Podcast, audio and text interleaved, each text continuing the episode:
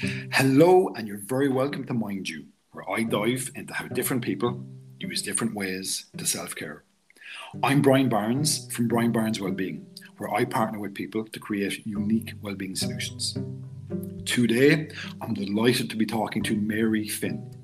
Mary has a huge passion for serving and minding others through her work as a certified disability management professional and through her work as the founder of Connect for Work, where she works closely with organizations to rethink how they view and manage absenteeism. So, Mary, thank you so much for joining me today. Oh, Brian, my pleasure, and thank you so much for the invitation to to talk to you today. So, looking forward to our conversation. Me too, Mary, and thank you so much for joining me. And you're so welcome. And Mary, can you start off by telling me a bit about yourself and how you got to here? Okay, so um, I guess most recently, um, uh, I'm based in Galway, and I am working with uh, or in Connect for Work, which I founded myself um, a couple of years back and uh, it was really founded in response to a program that I'd worked and uh, it was to set up a support system for people on illness benefit to have them return to work. So as I said, it was a program, it had a finite time. And at the end of it, I just thought I, am really not ready to go away from this. I, I hugely enjoyed it. Um, and I saw the real value of the supports that people were missing and uh, you know the the uncertainty people had in their lives when they all of a sudden became sick or, or displaced from work for some reason and um, had no idea how to get back. And um, I just thought, you know, this there's a real real gap here. Um, so that's how I came to founding Connect for Work. Okay. So based in Galway, but it's a case of have car, have Teams, have Zoom, so can travel the world literally. Um, so um, yeah, available to kind of meet up with people wherever is most convenient to them. And I suppose you brought again, as you said, it was a former project that you worked on, but yeah. that kind of kind of lit, lit something in your belly about kind of you know again that pathway to get people back to work. Yeah, you know, and, and I've been in the disability sector, you know, for just over 21 years now, working in lots of different areas, working in, in daycare centres for people with intellectual disability, um, working with people with various types of disability to access and maintain work, and that involves supporting employers as well. So, you know, have a wide variety of experiences and um, but you know there's just there's no mechanism for this in Ireland and they you know people do leave work or become absent from work for so many different reasons. And there's just so little support there to help both the employee and their employers plan for their uh, return. Um, and you know, I'd I've had three maternity leaves myself. That's uh, and fortunately, I have I have good health and I haven't ever really been sick. But when I worked on this program, there were just a few cases in particular that just really really struck a chord to me. I thought, my gosh, you know, how are these people going to get back on their own? Um, you know, they just have no idea how to do this.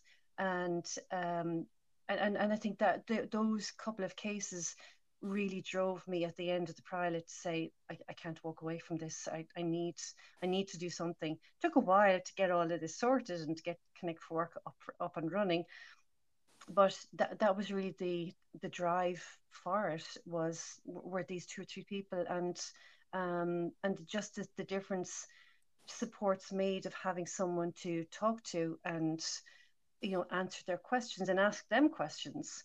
And um and, and see them return to work is just it's just amazing. Um, and i just i wanted more of that i think. Absolutely. We look at everyone needs more of that. As, as we said before you know like kind of a lot of people will have absences from work and you know like it's you know it, it can be a, a, tricky journey to get back to work. So you know as much you know uh, you know the, the better pathway that's there, the better for the employee and the employer and, you know, for society. Do you know what I mean? So it, it's amazing yeah. that, that the work that you're doing. Well, thanks for sharing that with me, Mary, and diving deeper into how you mind others. Again, your work with Connect for Work. Um, you know, of working closely with organizations to rethink how they view and manage absenteeism and you know like day to day like what does that look like? Because let's say you know like we share similar passions. Like i've worked in recruitment and i've worked in employee well-being and mm-hmm. you know kind of day to day when you go into an organization or a company kind of you know day one you know like what does that look like? Are you linking in with management with staff? Uh, you know like what does it look like it's probably initially with uh, with management. Now, when I say management, it could be depending on the the structure of the organization. It could be a HR person. It, could be maybe uh, a team lead, or it could be maybe uh, a functional department head. It, it really depends and that's where the the context starts with the the organization is through uh, one of could even be Oc Health, um, and they would make that referral to me. So th- most of the work initially is done with the individual um, who is absent, or maybe somebody is at risk of an absence. And um, I'm just about to start some work with some uh, next week with somebody who has returned from work, um, but they are at risk of um, of a repeated absence. So um, I'm going to, to do some work with them to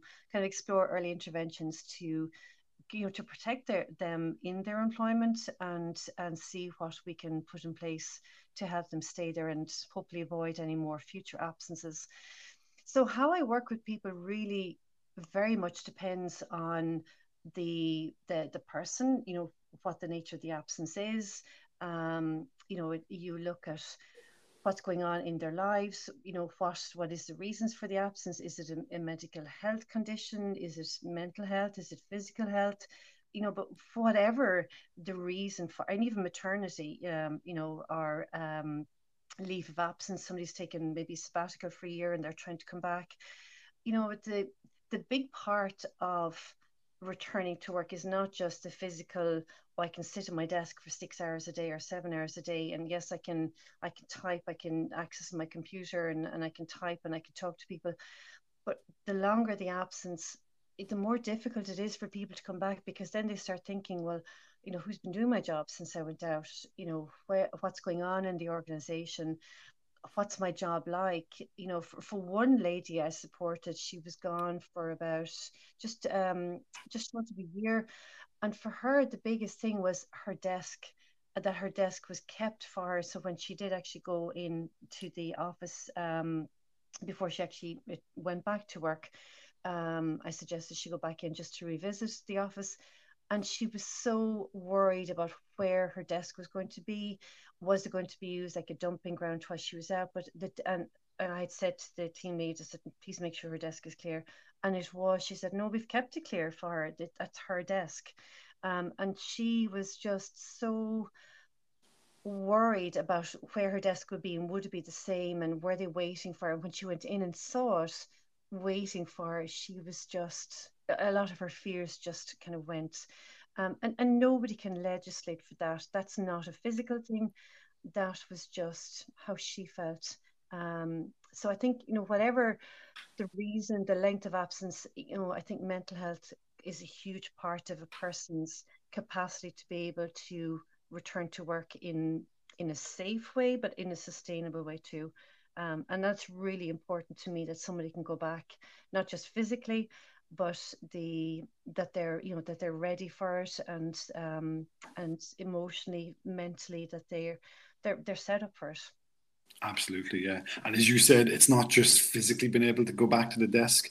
There's there's a psychological aspect to this. And mm. you know again like i love the fact that you have a big emphasis on kind of mental health and well-being in in your work yeah it, it, it's you know it's so important we all have mental health um, and some days it dips some days it's you know it's good some days it's poor some days it's yeah you know it, it changes every day for all yeah. of us and if we have outside of work stressors we have inside of work stressors we have concerns you know maybe for family members or we have financial pressures or, or whatever it is they all can influence and impact our capacity to work. It's not our capability. Well, maybe our capability is um, is adversely impacted, but they all can influence and impact our, our capacity to work, our our ability to be present to work, and um, and I just think you know people don't always consider that you know that all of these other stressors are coming at at us every day. And uh, yeah. and then we just need to be really mindful of ourselves. Absolutely. And look at like as we all know life can be like that jenga game that there's yeah. so many different stressors stressors inside of work outside of work. And mary what are some of the main kind of let's say barriers that can be on that pathway for people to go back to work?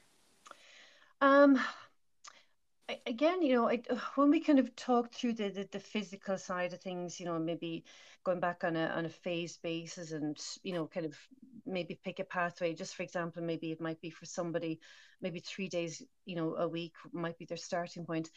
And then I say to them, well, well, like let's visualize this. You know, like tomorrow's your first day, and like how are you going to get up and how are you going to get ready, and how do you think you're going to feel, and how do you think it's going to be, and you know, and, and we start trying to to visualize it, and they say, "Oh my gosh, you know, I, I really don't know how it's going to be." And it's well, you know, so we talk through that, um, you know, trying to to visualize it because for someone who's been out maybe a couple of years, they're worried about, you know, how are people going to view them coming back. So it's it's really it comes down to a lot of perception. Uh, it can be a big barrier for people as to how they are going to go back how are people going to and, and managing a person's expectations of themselves to be able to do the job to kind of launch back into it and be up to speed and yeah. back at, at pace immediately because um, your confidence is going to be a bit rattled as well isn't it hugely yeah um you know if you're say for example you're coming back after two weeks holidays you've been away for two weeks you've had a great time and now you're going back in.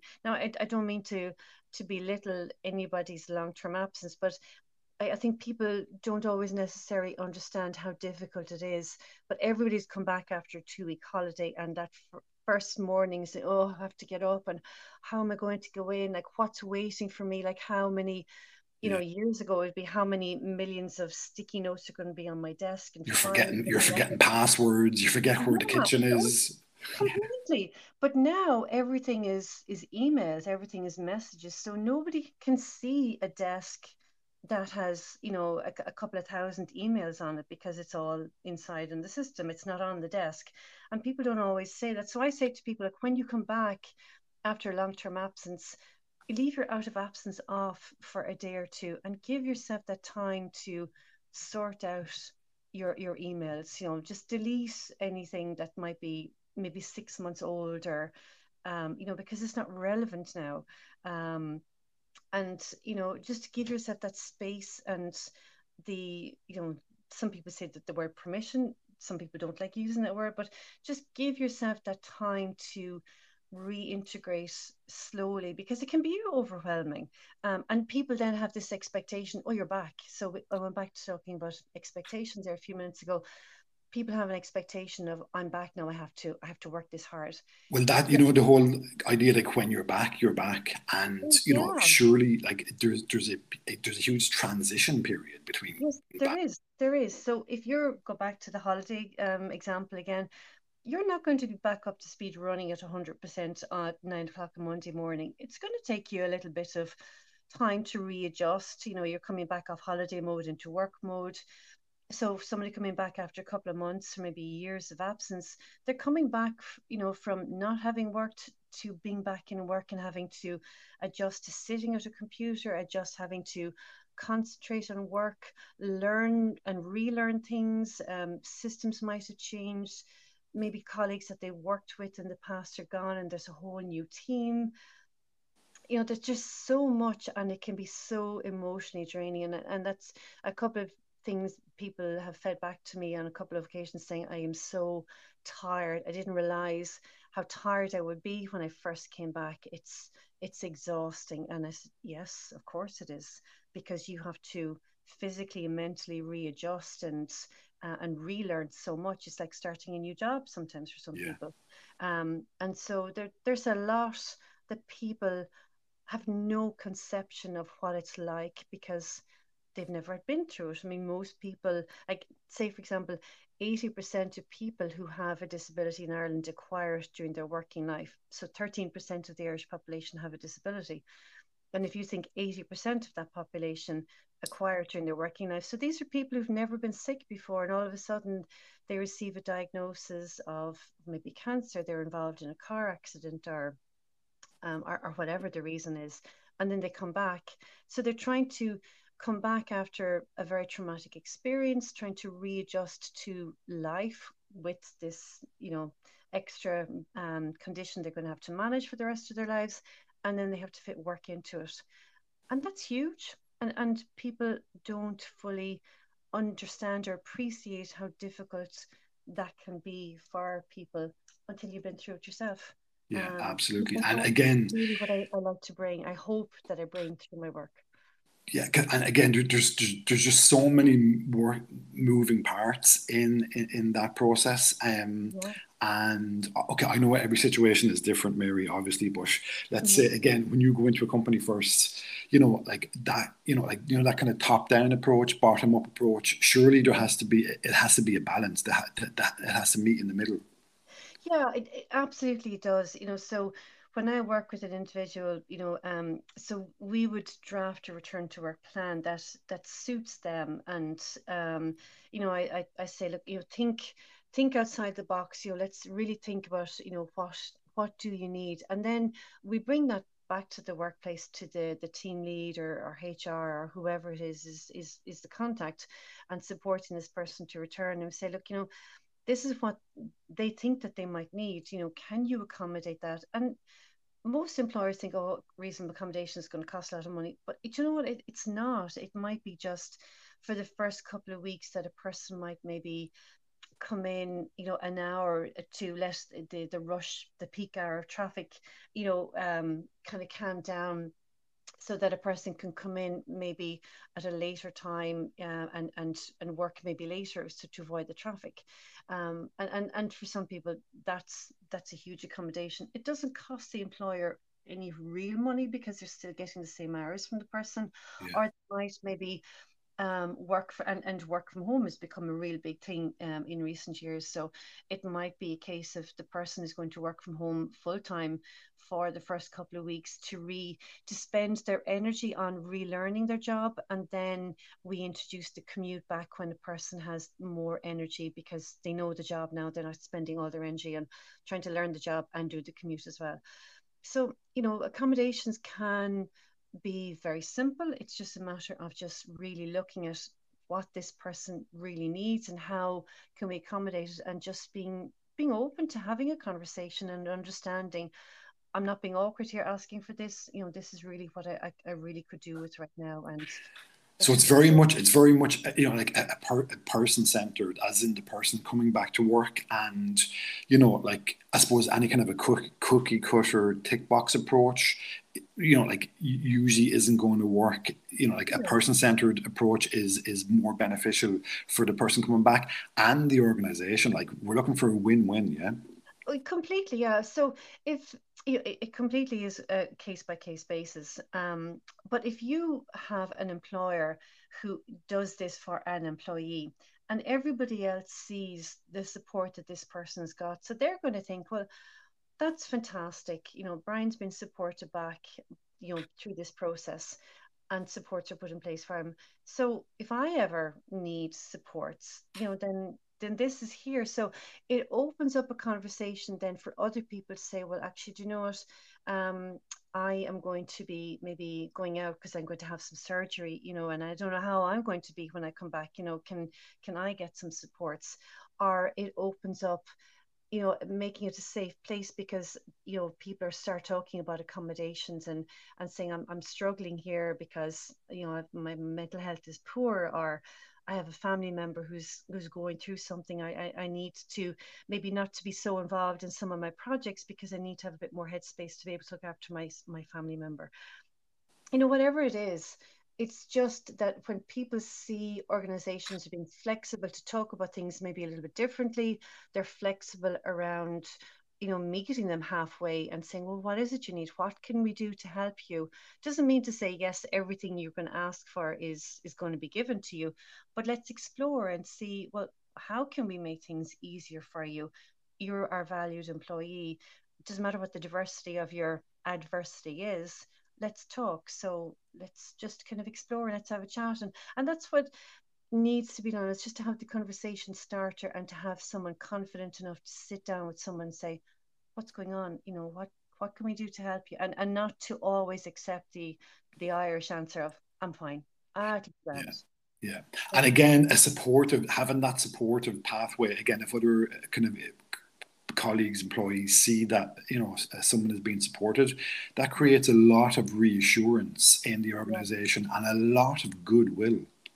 Yeah, yeah, and you know it's it's it's so important. Like we all have stresses in our lives, you know, whether they're work related or they're outside of work. We all have stresses, and how we react to stresses is going to be very unique. Some people can handle stress very well, and um, and they can handle maybe and tolerate maybe a bit more stress than other people can but you know we, we just need to be uh, to be able to recognize that there are stressors workplaces need to be able to um, have team leads and, and um, hr and managers and Oc Health to be able to be confident to have these conversations to say to people well you know if I ask this question and if I get an answer, like what am I going to say to them then?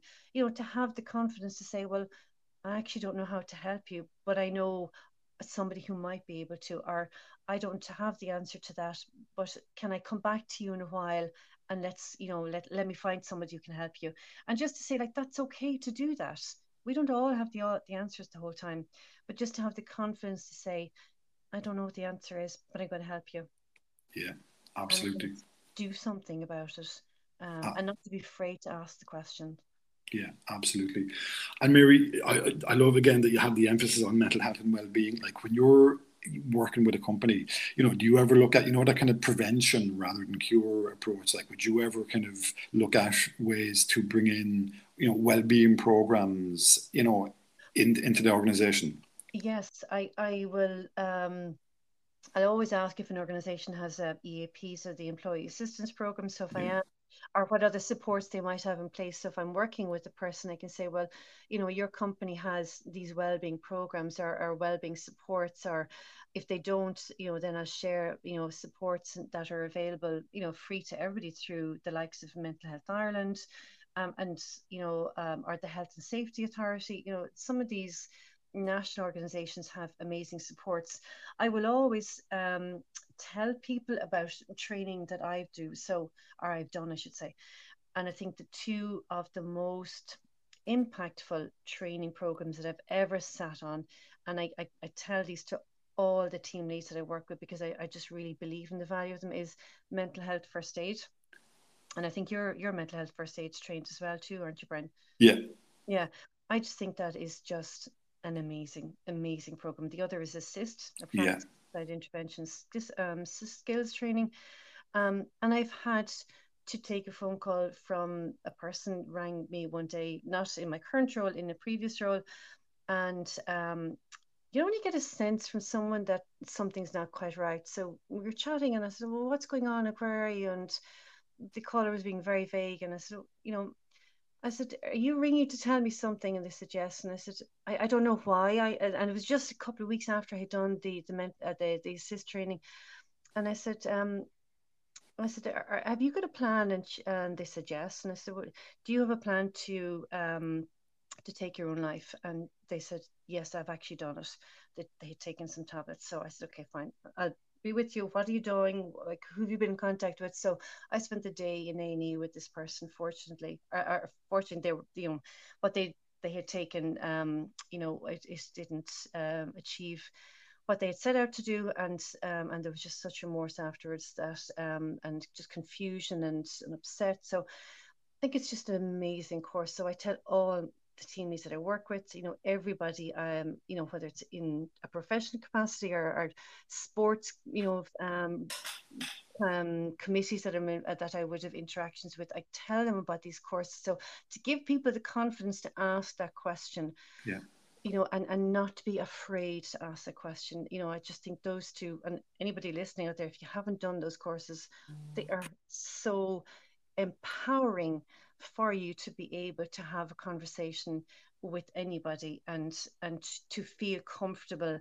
to have those conversations. They are just you know, I, I, would you agree with me, Bern? Could you? Absolutely, yeah, absolutely. And I suppose I actually did a podcast last week with uh, Brent Pope, and he has set up. Oh, right, yes, before, yeah. yeah. he has set up. Uh, it's an organisation called Elephant in the Room to reduce the stigma of mental health, and like that, just to have more open conversations. Because, as you said, we all have mental health, and we're all swimming in a sea of stress, and you know, just to have that open kind of open conversation. You know, um, it's okay not to feel okay, and just to have that honest, open kind of communication and you know to, for because there is a stigma around mental health and it's just to kind of you know dissolve that stigma and bring in the open conversations. Yeah and i think a lot of the stigma is around fear of the unknown like so a long time ago i was um, supporting a person into a new role and um, and you know this person had had significant mental health challenges in the past, but you know they were managing them and they were okay. And so we found the perfect role. This person had looked for this type of role for a long time, so we um, eventually found one. And the manager said to me, "What's wrong with this person?" And I said, "There's nothing wrong with this person. This person is fully qualified to do this job and will be able to do this job." But I think the manager had no experience in mental health yeah. and didn't know how to support this person. And I said, this person is going to be 100% fine here. And, and that person was 100% fine until the company closed down and the, the, the job was made redundant. Um, but, you know, that wasn't anything to do with the person's capability. But, you know, so I think that the, um, the, um, what you call it, you know, people's, um, the, the taboo around mental health is, yeah based on people's inexperience yeah. and fear of getting it wrong as well. You know like if they say something that that might hurt a person or, or, or might upset the person you know they said oh what'll i do then? You know i said well you know just apologize you know say that it wasn't intentional. You know like if you know that's what happens you know just be ready to have the conversation um, be comfortable and confident to have a conversation and just you know ask questions respectfully very respectfully and you know maintain that person's dignity and, and not say you know be dismissive of them in any way but just respect them and say you know I need to ask you a question because you know I, I don't know how to have these conversations. So if I say something that um, is inappropriate please let me know you know around the whole area of of people who are transitioning and who are using different pronouns. You know like I, I would often say to people, you know, like, well, what do I, how do I refer to you? Because, you know, I'm not used to referring to a person as they. So for me to talk to a person and call them or refer to them as they takes a bit of my getting used to. Yeah. Um, and, and, you know, I will apologize in advance. Say, look, if I, if I get this wrong, I'm sorry. It's just, it's me getting used to, um, to how to speak in, in correct terms in, in, in very respectful ways to how that person wants to be referred to. So um, yeah, I'm not afraid to ask questions um, and to apologize in, in, advance if I get something wrong. Um, and I um, I need to learn from that. And I think everybody needs to too. Absolutely. I love that, Mary. And Mary, looking at, let's say, the last couple of years, I suppose, look at uh, the ultimate kind of, you know, elephant in the room, COVID. And now there's a lot of talk about long COVID and how you know how new it is and how you know like how it's been managed and how many people have it. Like there's anywhere between kind of 3% 20% of people. Have you seen you know like changes in in workplaces around kind of long covid? Um in do you mean like in terms of uh, supporting a person with long covid or just the with, with yeah with long covid and returning to work yeah. So I think long COVID is it's so unique. I mean, like I have supported a few people with long COVID back into the workplace, and you know, it's it's very unbalanced uh, for a person, you know, because one day they could be fine and they'll work through, and they could be completely exhausted because maybe they've overexerted themselves and they're wiped out for a day or two after. So it's quite, um, or it can be unpredictable for some people.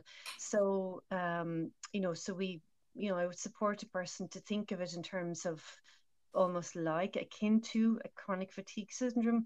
So you have to manage your energy. So um, while symptoms are relatively new, it um, you know if, if we borrow principles of care from from other kind of similar conditions, then we can learn how to help support a person. Um, so we talk about you know managing their energy and um, and sleep and diet, nutrition, rest, exercise, all that. Um, and the workplace, I think workplaces are becoming a little bit more open to talking. Um, well-being is a big area, but having said that, some of the big or um, big organizations are cutting back on their budgets of well-being. Um, I saw something recently. I think it was.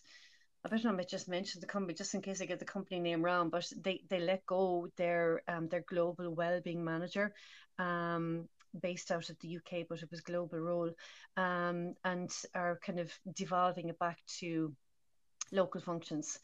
Um, and you know, I, I don't know really whether that's a good thing or a bad thing. I don't know whether that signals completely, but well, Mary, you know, look, you know as well as anyone, like for an organization, the return on investment, if you invest in employee well-being, it's you know, it can be up to three, four fold back you know yeah. like it, there's a huge return on investment. So there you is, know yeah. And and you know th- there aren't any irish figures because like i said there isn't a national mechanism. But in um, germany there was a study done in i think it was about 2018 2017 um, and it was done by um, right throughout Germany, so there was a couple of hundred thousand people um, interviewed for. Us. So, and they found that the return on investment for organisations was uh, was I think it was two point one um, on case management and early intervention, and then the longer the person was out, um, it was um, it, it, went up to kind of near near enough to three.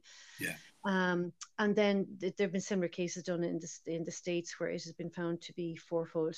So there is a return on investment. But if you look at, you know, the return on value is so if you looked at, you know, and, and not when I mean value as as, as employee value, how employees feel supported, um, how an employer might be able to um, advertise and promote themselves as being an employer that really looks after and values their employees. So if I was going for a job and I had two organizations and two job offers, and I was looking at the organization, how they treat their value, their employees, and, and what well-being initiatives they follow, I think I'd be inclined to go to the one that really looks after their employees. Yeah. Um, because you know, I'm maybe I'm at a stage in my life where maybe I might me uh, heading into childbearing age. No i'm not. I'm past that. Um, but you know people might have these kind of things or maybe a person with maybe health challenge or disability might be looking at organizations and they're really beginning to to look at well how do people look after their staff? Um, because i might need some accommodations so you know um, well, we hear we hear about the competition for for yeah. you know for graduates and for staff and recruitment. And said I worked in recruitment. Like the cost of recruitment is so high, you know. Yeah. So if you're losing people and then you have to re-recruit and then you lose people, you have to re-recruit. Like you know, rather than just looking at the bigger picture, retention. About, about, mm-hmm. it's about retention and holding on to staff and yeah. being an employer of choice and looking after their well-being, their you know mental health, you know physical health, and you know, again, the return on investment, but also you're building th- that sense of reassurance and safety, and also a huge sense of goodwill. Yeah, yeah. So yeah, I suppose look, it's it's a no-brainer, but you know, as I say, a, a lot work, a, a lot of work done, but a lot more to do. You know. Yes, exactly, a lot more to do, right? Yeah. So, but I just um I just think it's so fascinating, you know, like everybody's got their own thing. And and you and I, you know, we might, and God forbid this has happened, we could both break our leg tomorrow and work in the same organization. You could come back with a very different perception of your recovery, and and I might come back with a very different perception of my recovery. You know, so everyone is, is so different. Um, I love the diversity um, that you know that this role brings, um, and I absolutely see that they're everybody has a pathway back to work you know whether it's back to their own organization or and sometimes we have to be very real about this sometimes people don't go back to their role and that's perfectly right too and they move on to other uh, roles in other organizations. Um, but everybody has a pathway back to work and work is such a huge part of our identity you know because as irish people one of the first two questions that you'll ask when you meet a person for the first time is God, the weather's awful. What do you think? And the, the other question is, where do you work? What do you do for yeah, a living? Do, yeah, absolutely. And I know when I um, I moved from from Galway to Dublin, so um, uh, um, from yeah Dublin to Galway, um, you know, a good number of years back. So I kind of transitioned between jobs for a couple of our uh, months, and I felt so. When people would meet me and say, "Well, where do you work?" and I said, "Well, I actually don't work." And when I finally got an interview, it was coming up to Christmas, and um, they were, you know, talking about, you know, what they were doing, and and um, and I suddenly realized for the first time ever, I'd no Christmas party to go to, and I, I it really, it really bothered me. I said, I'm, I'm not part of anything. I um, so I, I got the job, thankfully, um, and and I went to the Christmas party, and I was so happy to be part of something, and and it, that feeling has really always stuck with me. That you know work identity is is a huge part of our identity. So if a person's out from work for whatever reason, you know, returning back to that role, if it's if it's the right thing, is so so important, and and that identity really needs to be protected. Um, and yeah, there's just like you just said, there's so many moving parts. This I could keep you here talking all day. But well, look, at thank you, like, look, thank you so much for, for for sharing with me. You know all the you know, like all the amazing work that you do in kind of, you know, I suppose helping people walk steady on unsteady ground and yeah. following that pathway back into work. And can you tell me now, Mary, how you mind you? So how I mind me. So this is something that I have been thinking about. Um, so um, I, I have to be completely honest here. How I mind me goes up and down quite a bit, um, and it took me a long time to finally realize that I do need to mind me. Um, so every now and then I, I, I, get fits of, you know, I'm going to go and I'm going to go to you know, this and that, I'm going to get fit again. Um, and it doesn't always happen on my own. So um, I have a very good friend who is a runner. So we, we run together. Um, I am trying to um, you know, I have a few goals, a few races in mind that I want to do, and I've I've done some of them this year already. Um, I um I because I work for myself, it's sometimes the hours just run into nights. Um, so for the last two years, I finish Friday um, early in the evening, and I take Friday and all of Saturday off, and I don't even look at my work, don't even think about it, and I spend time with my family or do whatever I need to do. And on Sunday, I'll spend maybe an hour or two kind of getting myself ready for the week. Um, but I, I take the weekend off because, you know, for a while I was working literally 24 7, just no break from it. So I was just consumed by it. Um, and I don't do that anymore because I realize, you know, I need time off, my family and I need time together. Um, and during the summer, I, I, I, try to get out walking. I swim. I'm a very much a, a summer swimmer. I don't do it during the winter. Um, and um, and you know, try and make more time for my parents. You know, they're they're elderly and they're getting on, so trying to see them more. Um, and I try to make sure that I go to bed earlier than I used to as well in the past because I wouldn't go to bed very early. So I try to get better sleep. I, I drink water. I have a glass of water with me every day now, and um, and I'm you know I just really I'm trying to be more mindful and more present about what I'm doing. Um, and um, and you know eat properly and um, and just enjoy enjoy my life because you know um, life hurtles by things. And this job has really taught me that illness, injury is it's unexpected. You know, it's completely unpredictable. It can be very uncontrollable. We don't always get the outcome we want. Some people recover, some people don't. And this has really just taught me to value my health. My health is my wealth, and um, and I utterly appreciate it and um, and I don't want to to jeopardize it in any way. So yeah, I you know I keep in touch with my GP. I have checkups, and um, I don't say I'll be grand. It'll be fine. I actually I look after myself now. Absolutely, absolutely. Well, look, at that's that's brilliant, and thank you so much for sharing all those really good kind of self care uh, tips with me. And Where can people find you? So Connect for Work is the company. So connect the number four and then work because it's the employer, the employee, a healthcare professional, um, if involved in the person, um, and myself. We're the four people connected for work. So my webpage is connect4work.ie. Um, I'm on LinkedIn as Mary Finn.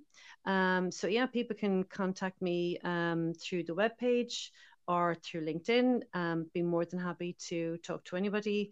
Um, there is a, a, section on my webpage that they can book a discovery call with me through Calendly. Um, and yeah, I would just love to have a conversation with anybody just to to help them out, answer questions or queries that they might have with maybe around particular employees. Um, yeah, so connect4work.ie or Mary Finn on LinkedIn. Brilliant. Well, Mary, I'm going to put a link to your website onto this podcast. And again, I can tell everyone there's you know there's lots of resources there, and it tells you all about the work that Mary does. Um, and again, thank you so much for being so kind and so generous and so honest with me today, and telling me about your journey to hear how you mind others, the, all those amazing ways that you, you mind others, and again, help people kind of walk steady and on unsteady ground, how you mind you, and best of luck with everything that you do in the future, Mary. Brian, thank you so much for the opportunity to chat with you today. And um, yeah, it's do you know what? It was a good um, it was a good introduction to remind me to kind of ask myself again, well, what am I doing? You know, the summer's here. What am am I doing what I said I would do? Yeah. So it was um it was a good little nudge for me to just kind of reassess and reflect on what have I done and what am I going to do. So thank you for that opportunity to nudge me in my own mind.